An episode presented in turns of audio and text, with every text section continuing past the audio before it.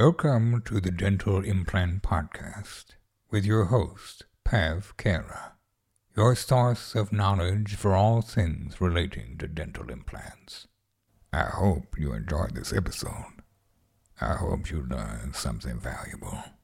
I hope. Now let's join the geekiest implant dentist I know, Pav Kaira. Pav Kaira, once again, welcome back to the Protrusive Dental Podcast. How are you, mate? I'm very good, Jaz. Thanks for having me back. And as we spoke about just a few seconds ago, I'm going to push this out on my podcast as well. So it always feels twice as productive whenever we do this. Excellent. Well, I've referred to you before as the oracle of the implant world. But the themes we're covering today, and we'll just get an introduction, just in case someone hasn't heard of the previous ones we've done. And some of the group functions we've done have been really well received because people message me saying, Jaz, you're covering these real world topics, and what we covered in those topics, like how do you probe periodontally around implants, right? Things like that, screw loosenings. We covered these really big themes, and so today's theme, but for those listening or watching on YouTube, is a twofold. One that will help every single dentist, I think, right? We'll learn about Rochette bridges. How do you take them on? How do you take them off? How do you put them on? Which cement do you use? The selection criteria, that kind of stuff for like temporary, before they have the implant and while implant restoration, while we're waiting for osseointegration and the grafting, etc. And how we can optimize our temporary implant crowns to better serve our future implants and soft tissue augmentation. So something in it for those who are already doing implants. So this is going to be a bit of a beast. But Pat, for those who haven't heard of you and the lovely work that you do, including your podcast, just give us a flavor about yourself again. Yeah, thanks, Jaz. So I am a full-blown titani nerd. I mean, to the point where, when my wife and I went out shopping for wedding rings, she was like, I want that one. And she was like, she said to me, why do you want that one? I said, because it's titanium. And she was like, why don't you want gold or platinum? She didn't realize until afterwards that titanium is what implants, because she's not a dentist, that titanium is what implants are made of. So I literally live and breathe implants. I have placed over 10,000 implants. I have been very, very fortunate to have been exposed to a lot of surgery. So I've become very confident and proficient at it. And I still have a lot to learn, because I'm a great believer as soon as we turn around and stop learning, we do ourselves a disservice and we do our patients a disservice. And this is a philosophy that both you and I have in common. So I run the Dental Implant Podcast, which is kind of like off the back of a discussion that you and I had a few years ago.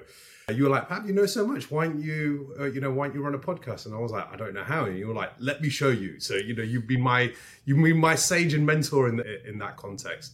And now I've also set up and I run the Academy of Implant Excellence. So I'm busy training, mentoring, and everything relating to implants. So it's my daughter's only 2.5, and it won't be long before I've got a motor in her hand, practicing on models, getting her to place implants. So excellent. Well, I can definitely vouch for your geekiness. Like when I was newly qualified, I think maybe you were 10, 12 years qualified at that stage, and the amount of knowledge that you had on occlusion and splints and obviously osmosis, I tried to absorb as much of that as possible, and I've kind of run with that. And I've seen you diversify into implants and how you've really taken to that. So I think you've got this personality, Pav, whereby when you take something, you properly latch on. Am I right in that? It's obsessive. I can't help it. That's just me. And that's purely from a point of view. I'm a great believer. If you're going to do something, do it properly. And in order to really help our patients, and it's a personal journey as well, right? I don't want to get to the end of my career and think to myself, I didn't do this, I didn't do that. And, I want to get to the end of my career and think to myself, actually, you know what? There's nothing more that I could have put into this. Absolutely nothing. I've helped as many people as I can. I've trained as many dentists as I could. I've got an X number of careers off the ground. And those people have helped more patients as well. And I think you have to be obsessive about it. And that's just my philosophy. If you're not obsessive about it, you don't have to be quite as obsessive as me, but you at least need to have a passion about it. There's a difference between passion and obsession. I've got an obsession with it. You need to at least have a passion about it. And the rewards that come off the back of that professionally, personally, are just unmatched. Amazing. And I think that's valuable for anyone in their dental journey, if they're early or later on. That's really great to hear. Now, moving to clinical direction now, If you talk about Rochette bridges, right? So for those who haven't heard of Rochette bridges, I'm sure most of our colleagues listening and watching know this already, but a resin bond bridge, for example, classically a metal wing with a ceramic pontic attached, as we know so well. And then if you were to get a round burr and poke holes through it, that's now essentially a Rochette bridge. Now, commonly, when I think of Rochette bridge, I think of those who place implants favoring this type of restoration to make sure the patient has a tooth to smile, to chew, or not maybe to chew with, smile with, while they're waiting for everything to cook. Now, before we get into the sort of ins and outs of this, I wanted to know from you, Pav, in your protocols, like anterior teeth, for example, what percentage of the time are you actually putting, like the day you place an implant, you're putting some sort of an implant temporary crown on top, and in what percentage of cases are you then relying on a denture, on a bridge, or some sort of prosthesis? I'd say it's about 50-50. And one part of that is some patients don't have the funds to go for immediate load as well. And that's purely from a point of view that it does take more time, which you have to charge for. And some patients like, I'm happy with a denture, I'm happy with Rochette, whatever it is. There are also some instances where you can't, from a biological point of view, while you're waiting for everything to heal. But I like to go immediate load as much as what I possibly can. In fact, it's probably a little bit more than 50%, probably about 60% of the time. And the reason for that's quite simple is you get a lot of control over how things heal, assuming you do things properly. And in addition to that, patients really appreciate it. You know, they appreciate a fixed tooth over a denture or having a space. So I think it comes down to biological factors and patient factors as well.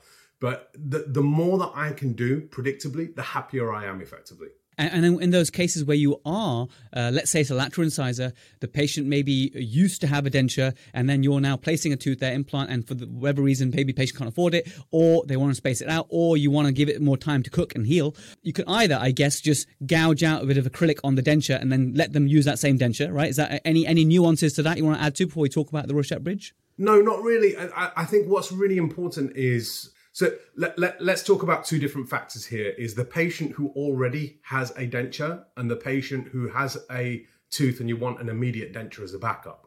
So the patient who already has a denture, yes, you can adjust it, but you need to make sure that there is no pressure on the healing abutment or on the healing site at all. So you've actually got to create a little bit of space about it underneath it. How can you test to make sure you have got that? Because I imagine after surgery, I'm sure your surgery is very neat and you got the sutures on and it looks very good and probably you can eyeball it. But I don't know, do you squirt some light body impression and just see if there's space? I mean, how do you actually just be sure? So I don't like light bodied because it flows into the surgical site a little bit too much.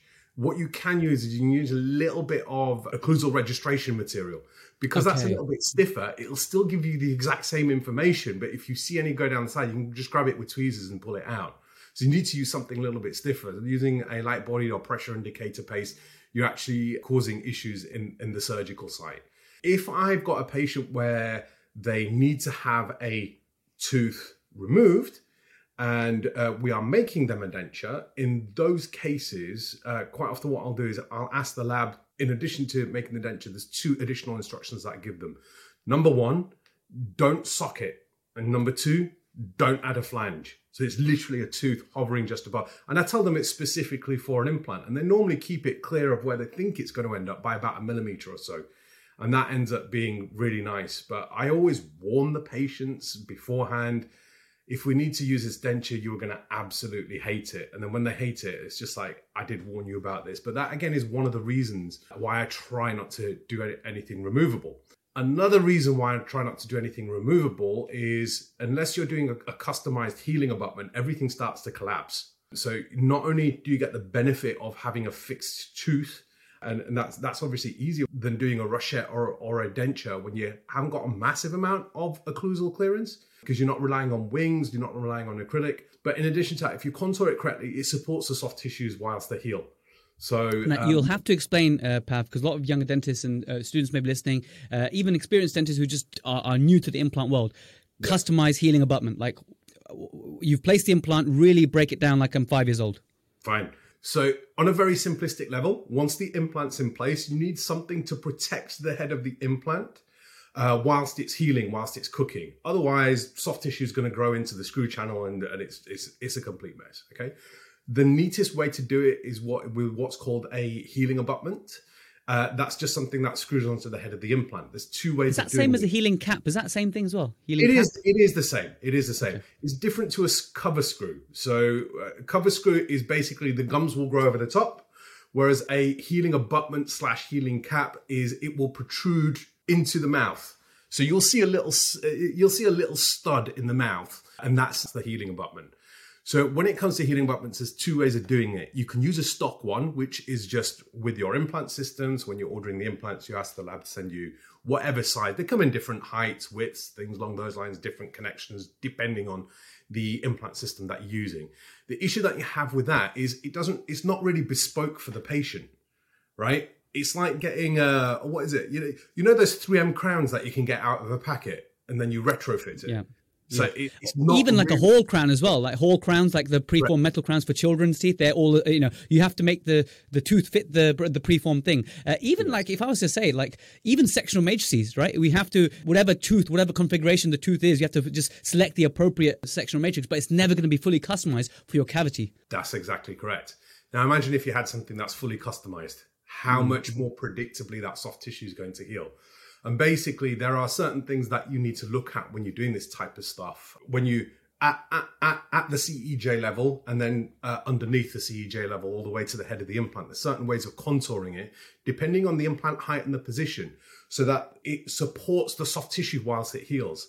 And the whole point is you go to this length because at the end of the day, you don't want to tell the difference between an implant and a tooth. They should just look exactly the same. It's very difficult to do, like with all things in the aesthetic. If you're doing a single veneer at the front of the mouth, it's very hard to achieve. And this is no different, which is why we want to go to the nth degree to try to maintain that control, to try to mold everything and keep in control as much as what we possibly can. Now, I know we might be digressing from the main topic of the podcast, but I'm really interested in this. Like, if you've got the stock abutment, like, off the shelf and it's not customized to the patient, fine. But then how do you actually make the customized? Do you customize the stock one, like adding flowable I've seen before, or do you arrange this in advance by taking fancy impressions to do it? How do you actually create something that's customized for the patient chair side? You can actually do it both. So if you use guided surgery, quite often you can have a customized healing abutment made. I don't see the need of pointing that. I think it just increases cost for the sake of it, really. Because it's actually quite easy to do chair side. So instead of using a stock healing abutment, you can use what's called a temporary cylinder, and it's think of it like a tall healing abutment, but it's actually a little bit narrower. So in that dead space between where the cylinder is and where the rest of the tip, that's where you add your flowable composite, and then you can unscrew it on and off. You contour it to support the soft tissue correctly. You clean it, put it back in place, and then that's kind of like it. And then what that does is it gives the correct contours, it gives the correct support whilst everything heals underneath. And then the presence of a customized healing abutment, as you explained that you made it, just that you explained it really beautifully. Now, how does that influence the denture versus bridge, or does it not influence which type of restoration you might go for as your interim? So it doesn't really influence. So if the implant's got in nice, really nice and stable, you do that contouring subgingivally first, and then you can just add more material on to make your temporary crown. Or you can get like a shell crown made and just stick that all together. It's just gluing bits together. The other really nice way of doing it is if your tooth is relatively intact, is cut the tooth off just below the CEJ, punch a hole into it, and then you can actually use the existing tooth as your temporary as well. Like the old living bridge kind of thing, but applied to a single implant. Correct. Yeah. Now, there are histological benefits to that, which is a little bit too titanium nerdy for this. Yeah. Clever. But by definition, if you're doing that, you are then going down the immediate loading pathway, right? Yes. So you're going down the immediate loading pathway. So if you're not immediate loading, once you've done that contouring, everything's kind of like just 1 millimeter above the gum height. So it's not really encroaching too much into your restorative space for your temporary, although it is a little bit. And sometimes at the front of the mouth in a high smile line, you can see. I was just going to say, it's a nightmare in a high smile line, right? How do you, I mean, if you're not going for a flange, how do you even cover that then? This is why immediate loading is beneficial. And this is why patient communication is really important, because sometimes you can't hide it and you have to turn around and say to the patient, I'm sorry, it's going to look ugly and it's going to look worse before it gets better. And what I say to my patients is, look, I'm very, very good at what I do, but I'm not a genie. I can't just magic things just because we want it. There are certain biological and certain biomechanical processes that we need to respect. If we disrespect those processes, we're going to end up going backwards instead of forwards. And one of those things, it's healing time. And I will always do my best, and I always say to my patients, even if I'm aiming to immediately load and give an immediate temporary restoration, I'll say to them, we're having a denture as a backup, or we're having a Rochette as a backup. I'd rather throw it in the bin, but I'd rather have it and not need it, as opposed to going, I can't do this, and then not having anything, and then walking away with a space at the front of their mouth. Well, we've covered already with the denture. Make sure that it's not touching the soft tissues. Make sure it's not a flange. You mentioned make sure it's not socketed. For anyone who doesn't know what that is, that's basically you don't want an ovate pontic. You don't want the tooth actually going into the socket, obviously, because there's an implant there and there's a healing abutment there. But so in case anyone missed that, we don't want that. So let's now change gears and talk about a Rochette bridge. Interestingly, Ken Hemmings, restorative consultant, I had a chat with him many years ago, maybe 9 years ago now. And he was saying that, while he's waiting for, osseointegration or soft tissue healing, etc., he didn't actually like using Rochette bridges. He actually used the unperforated retainer with Panavia, because his argument was like, listen, my patients, they're barristers, they're this, that, and the other. It would be a travesty if they lost their tooth. So I pretty much treat it like a definitive. And then 9 months later or whenever, I made that number up. I'm sure you guys know the numbers better, but he will then remove the Reservoir bridge. And then at that point, you can actually design the Reservoir bridge to have some sort of a lip, which is going to be really super filled with cement. And then you can ultrasonic it out and try and sort of lever it out. But I guess we can talk about techniques so removing bridges anyway, involving forceps, etc. But most colleagues I speak to implant, they use Rochettes, which are perforated. So what is your experience of using resin-bonded bridges as part of your implant protocols? I prefer Rochette bridges as opposed to resin-bonded bridges for quite a simple reason, is when you seat it, some of that cement flows through those holes onto the other side.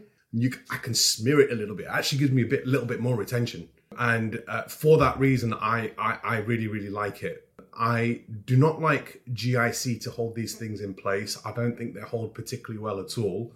I'll tell you what I have used very successfully before in the past. These are dual cure resin cements, something like RelyX. I have used Panavia. The issue that I found with Panavia, it's almost too good. Then removing it ends up being a real nightmare. I imagine, like, you're trying. Like, I've done it before. You have to just drill away the metal, right? Correct. You just drill it away, right? Yeah. And this, again, is one of the reasons why I like Rochette, is because they've got that little bit of mechanical retention. You're not relying solely on the adhesive, on the cement. Is they're a little bit more robust for a cement that fails a little bit easier for when you want to remove it. I've also used Poly F before for these, which works really, really nicely. But wow. Like RelyX dual cure, something like that, I tend to find I get fairly stable results with, and I really like that. Okay, and then same thing in terms of the pontic being well clear of the abutment, the stock healing abutment in this case, for example, or customized. Like, it's going to be away from that healing abutment, not putting any pressure. And you've checked this. Any guidelines? Half a mil in terms of how much clearance you want? Half a mil, 3/4 of a mil, something like that. There's actually two ways of doing this. Just to make it even more complicated. Okay, so you can put your customized healing abutment underneath, and then put your Rochette on top. If you're putting a cover screw onto the implant, so you're burying it, maybe the implant wasn't as tight as what you need, you can actually have a slight ovate pontic on the Rochette. The problem is you don't always know which one you're going to need until the implant goes into place. So you either make a judgment call beforehand, or you add a little bit of material to it, or you cut a little bit of material away. Yeah, I mean, that makes sense to me, right? If you go with the ovate and then drill it away, it just takes time and it's annoying, and you have to go through polishing. I assume you want nice, highly polished surfaces against your surgical site, right? 100%. And this again is why immediate temporization and immediate loading is actually better. There are actually certain kits that you can get which actually help you make those contours subgingivally, but you can really quite easily do it freehand as well. It's just a bit fiddlier. That's it. Mm-hmm. And can you just add like flowable composite? If you want to make it ovate, have you used flowable onto your ceramic as a sort of temporary shape builder? Yeah, correct. Yeah, that's exactly what I've done. You just need an adhesive to get the flowable to stick to it. Or I don't get the lab to make it in a ceramic. I'll get them to make obviously the metal work. and then just get them to use composite, then it's much easier. Yeah, that makes sense, actually, using a composite Pontic rather than ceramic, and the lab bill will be better as well. Correct. It's only temporary. It's not designed to be there for a very long time. Mm-hmm. Any other nuances that you think, because I know you teach so much in your academy, I assume from the restorative dentist new to this field, they probably have a lot of nuanced questions about Rochette now. I know we covered a lot there in terms of cement choice, probably a popular one, the design of the retainer, that kind of stuff. Any other nuances before we move on to actually stuff that will be helpful to those who already are practicing implants and placing implants? But any nuances on temporization in terms of going for a delayed approach and you want to put a tooth there temporarily? So a lot of the finesse comes into the next bit that we're going to talk about. But normally what I do is, as you stated before, because it's temporary, I normally get the lab to add a little notch somewhere on the palatal, normally underneath the pontic, where I can get the crown and bridge remover in. And I like those pneumatic or those slide drill crown and bridge removers. You generally tend to find that with a Rochette, you just put it underneath, slide one tap and it's off. Comes off really nice and clean. Then it's just a matter of just cleaning up the wings a little bit, cleaning up the excess cement, and then if you need to use it again, you can reuse it again. One thing I've done, Pav, is removing reservoir and bridges, is using some gauze over the pontic and then using some forceps, like extraction forceps, supporting the abutment tooth, okay, and then just giving a good torque. And that can help. But yeah, you got to warn the patient. They're going to feel a bit of a, and you don't want to use it on anyone who's got maybe grade 1 mobility, etc. You want nice, firm teeth, obviously, and you in a controlled way. But I know lots of dentists. I know Rajiv Ruala taught me this actually many years ago, and I've used this a few times. But yeah, sometimes if you use Panavia, it's really tough. And then at that point, you got to get the big boy burrs out and really just thin out the metal. The interesting thing, when you actually thin out the metal and you ultrasonic it a bit, it actually does come away. The last bit just pings off sometimes if you get lucky. Yeah. So I've experienced that as well. Okay, well, let's switch gears now and talk about top tips with restoring spaces with temporaries before you move on to definitive crowns. Now, we mentioned, let's say, in a scenario where you are immediately loading. So you've got either the patient's own tooth that you've gouged out or temporary one. Now, how would that temporary one be made? Is that always a lab-made thing? So the easiest way to do it is to have the lab make a shell-made temporary with just a couple of simple wings that sit on the adjacent teeth. Okay, and that can be single tooth, it can be multiple teeth. Because what's going to happen is if you've just got a shell temporary without any wings, locating it is not as easy. Is you just say, okay, I'm placing an implant in the central, upper right, one position, and then my lab will put a wing on the lateral and the contralateral one as well. That means once that tooth is gone, it will just kind of like drop into place and it will hook over the incisal edges. That way I can kind of like let it go without it falling away. It's like a locating lug, right? It's like index, like a seating lug, essentially. That's exactly what it is. So it's not a wing because you're going to adhere to it. It's a locating jig so you get the orientation correct. So I used to do it where I just used to make the shell crowns. And then you kind of like got to try and orientate it correct with your fingers. And then my big fingers are in the way while I'm trying to pick it up with flowable composite. And then I was just like, hang on, why don't I just do this? That's so much easier. And what I would do is I would get the lab to make the shell crown all the way up to the CEJ. So it's contoured nicely. But that's not just contoured labially, but it follows the gingival contour from the labial aspect to the palatal aspect and then back around again. So it's like the crown is fully formed. It's not like flat. It's not like a flat 360. What you do at that stage, once the implant's in place, you then put your temporary, what we call the cylinder in place, and that should pop up through the hollowed out temporary. And if not, then you can thin it out more. Now, with these hollowed out temporaries, I get my lab to really thin them out quite a lot because you're going to add material and have it all picked up anyway. So they should be see-through, right? Pretty much. They should be very, very thin. Like we're talking acrylic, right? Yeah, we are talking acrylic. If they're too thick, all that ends up happening is you've got to create that space first, and you're never going to be as neat as what your technicians are going to be. So I get the technician to do as much of the work as possible, and that's partly because I want to be as lazy as what I possibly can be as well, okay? I've been in those scenarios, right, where I've done like shell bridges and whatnot, right, and the technician has completely misinterpreted what I wanted, and they pretty much milled these margins, like 1mm margins, thinking I'm doing these 1mm margins. I was actually doing vertical preparation, so I was there ages gouging out. Then I would get the GC fit checker, that silicon stuff, right? Put it inside, seat it on, pencil mark where it's a binding, adjust it. We don't want any of that. Just get the lab, have that conversation with the lab. They want it as thin as possible, eggshell thin as they call it. Yes, Yeah, absolutely correct. So then what you do is you should have your implant in place. You put your temporary cylinder in place and the shell should just fit over the top. So that's the first check. And then what you're doing is you build the contour below the gingiva first. So you're taking it on and off, you're taking the cylinder on and off, you're getting that contour correct. That's a bit too technical for this because a lot of it is visual, so I can't get into it too much. But we're talking acrylic. Are you using like acrylic, hand-mixed acrylic? I'm using flowable composite for that, okay? And I want a really nice flowable composite so I can polish it as much as what I possibly can, okay? Once you're happy with that subgingival bit, you put the shell crown on top, you pick it all up with flowable, and then you cut off the wings and you kind of like polish it so it looks like a screw-retained crown, okay? Now, let me throw some information at you. So Dennis Tarnow has done some research into this. Did you know that 98% of people have a smile line high enough that they at least show their papillae as a minimum? I didn't know it was that high. That is very, very high. So 98% of people will at least show their papillae.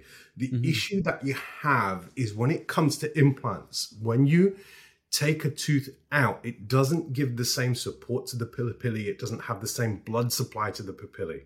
And it's very, very common to have blunting of the papillae when you are doing an immediate implant. If a patient's got a low smile line, then it's not a problem. But what happens when you do have this smile line where the papillae show or there's a very high smile line, okay?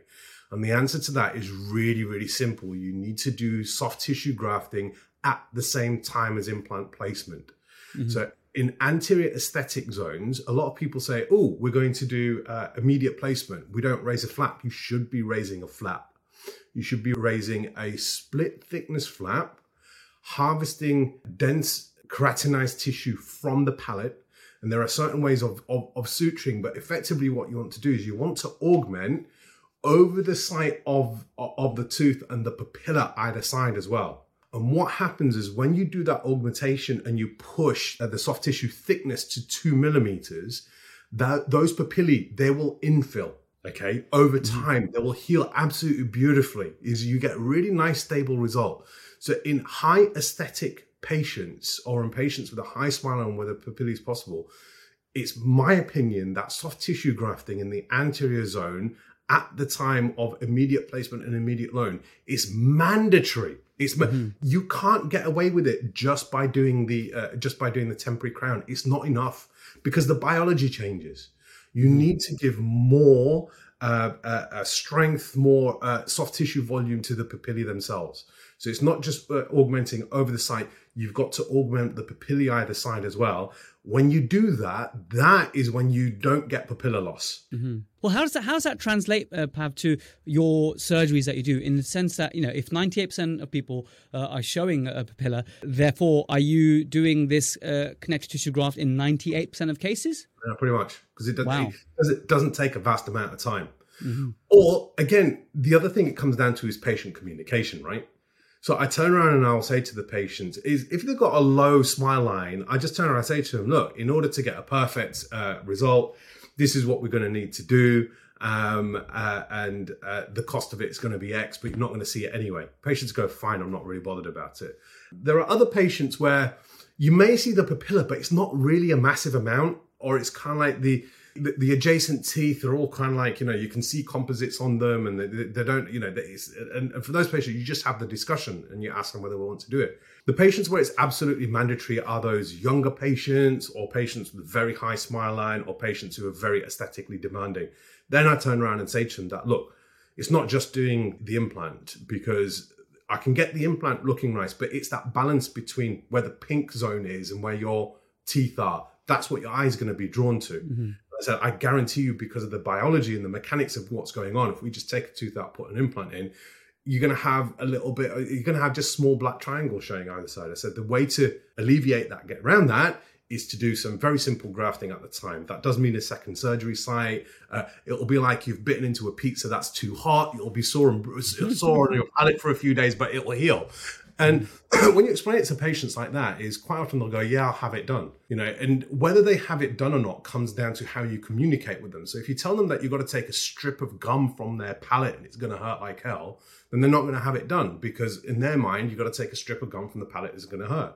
Whereas if you turn around and say to them, look, pretend you've bitten into a pizza that's really hot and it's burnt the roof of your mouth and it's sore for a few days, but it settles down. It just had a big... So much more relatable, isn't it? So much more relatable. And I say to patients, that's what it's going to feel like. I said, it's going to feel like a bad ulcer for a few days. And that's all that it is. And to be honest, is your harvesting techniques and your surgical techniques, is they shouldn't really be heavy-handed. I warn my patients of that, but very few actually come back complaining of pain, because the amount of pain that a patient experiences is directly related to how traumatic you are, which is not necessarily related to the surgery that they're doing, but how you're doing the surgery. Mm-hmm. So using very gentle techniques plays a massive, massive role for patient. I mean, you taught me, Pav, a while ago, just because I follow your posts and stuff, about the importance, like you take it to a next level, like blood tests, because most patients will be vitamin D deficient, like you taught me that kind of thing, and to make sure that you optimize their healing, right? And all those important factors, their medical history. So I've absorbed that, even though I don't do implants, I've absorbed those details from you. But just interesting, relating it back to the restorative dentists who may or may not be placing implants. Think to how important soft tissue is, even for like resin-bond bridge cases. You're doing a bridge, conventional or resin-bond bridge, right? If you are replacing a tooth, it likely doesn't have a papilla there. And to get a really good result, you need soft tissue augmentation, even with bridges and stuff, to get a nice papilla. So you can apply that to those as well. Now, if you don't, you need to show the patient that either we accept a black triangle or you get a long connector. So it's also relevant in the restorative world as well. What I do love, Pav, I have to say, even though I don't do implants, I love those photos of patients who, when you remove their temporary implant crowns, and just a beautiful tissue, like with the scaffolding that you had in place, and they're just perfectly ready for the definitive crown there. I do love those photos. And I used to work as a DCT in restorative. I remember unscrewing some screw-retained temporaries and just looking at that beautiful soft tissue. That is a thing of beauty. Yeah, it's great. Oh, see, you are a titanium nerd. I knew it. I just didn't know it yet. Excellent. Well, Pav, you've covered things really well. I'm very happy how tangible we made it. I think for a lot of dentists, some of those, the way you explain those certain things are brilliant, even if you just take away the communication gem of hot pizza on the palate and how to talk about that. I think that's great. How can we learn more? Now, I know you teach people who have zero experience in implants, but also people who are doing a master's at the same time. You teach them as well, and they all have something to gain. So tell us about how we can learn more from you. So very simply is just reach out to me. You can go to the Academy of Implant Excellence.com, or you can find me on Instagram. I've got 3 Instagram handles: Dr. Pav Kaira, Academy of Implant Excellence, and the Dental Implant Podcast. And it's just reach out to me. I'm on LinkedIn as well, Pav Kaira. Just reach out to me. And what's really important for me is I speak to everybody before they enter onto the academy. I don't just let anybody on, because I'm building a network of people where, as you rightly said, some of them have never placed an implant before in their life. And I've got other people who only place implants wanting to increase their knowledge and increase their skill. And I have to create a safe environment for everybody. So what's important to me is those joining the academy, they're hungry, they are keen to learn, because when they have that attitude is they will love the information that I give them. Because if somebody comes in and I just fancy doing the odd implant now and again, the amount of information that I dump in, it's overwhelming for them. So you need to be a titanium nerd. But if you want to learn, I just love helping and I love watching. You know, when you're speaking to people, you see light switches going on. And there's these aha moments all the time. I love it. And in fact, I've actually switched recently my working week. So I'm now focusing more on the academy and mentoring, but I'm still staying wet-handed a couple of days a week as well, because I'm just at that point in my career now where I feel like I want to give back and I need to give back. So I'm just thinking about the practicalities of this, Pav. Like, is it online only? Is it in person? Because I'm thinking, I got lots of listeners from the US, Australia, Europe. Is it only UK that you can help out? Like, how does it work? No. So the academy, the theoretical part is it's all online, because let's be honest, you can learn everything you need to learn about implants from articles and textbooks if you knew which articles and textbooks to read. Or you can learn everything by somebody telling you. And from somebody telling you, you can either do that in person or you can do it online while you're in bed in your PJs on a Sunday afternoon, whatever it is. So in that context, I actually have delegates from Canada, America, Austria, and Australia as well. And it's a fantastic group. With regards to the actual hands-on aspect of it, I do offer mentoring as well. That's obviously easier in the UK than anywhere else.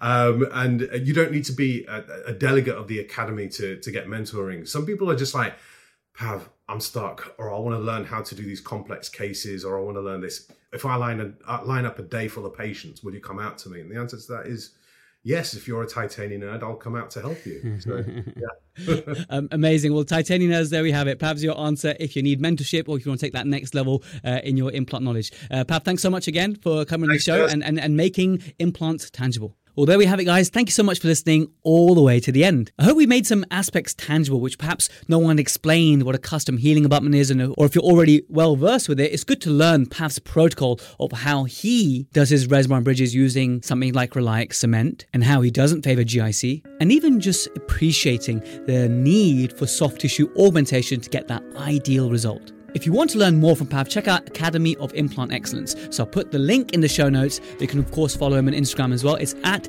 Academy of Implant Excellence. And while you're there, I know you'll also follow at Protrusive Dental. Anyway, we'll catch you in the next episode. Thanks so much once again for listening all the way to the end.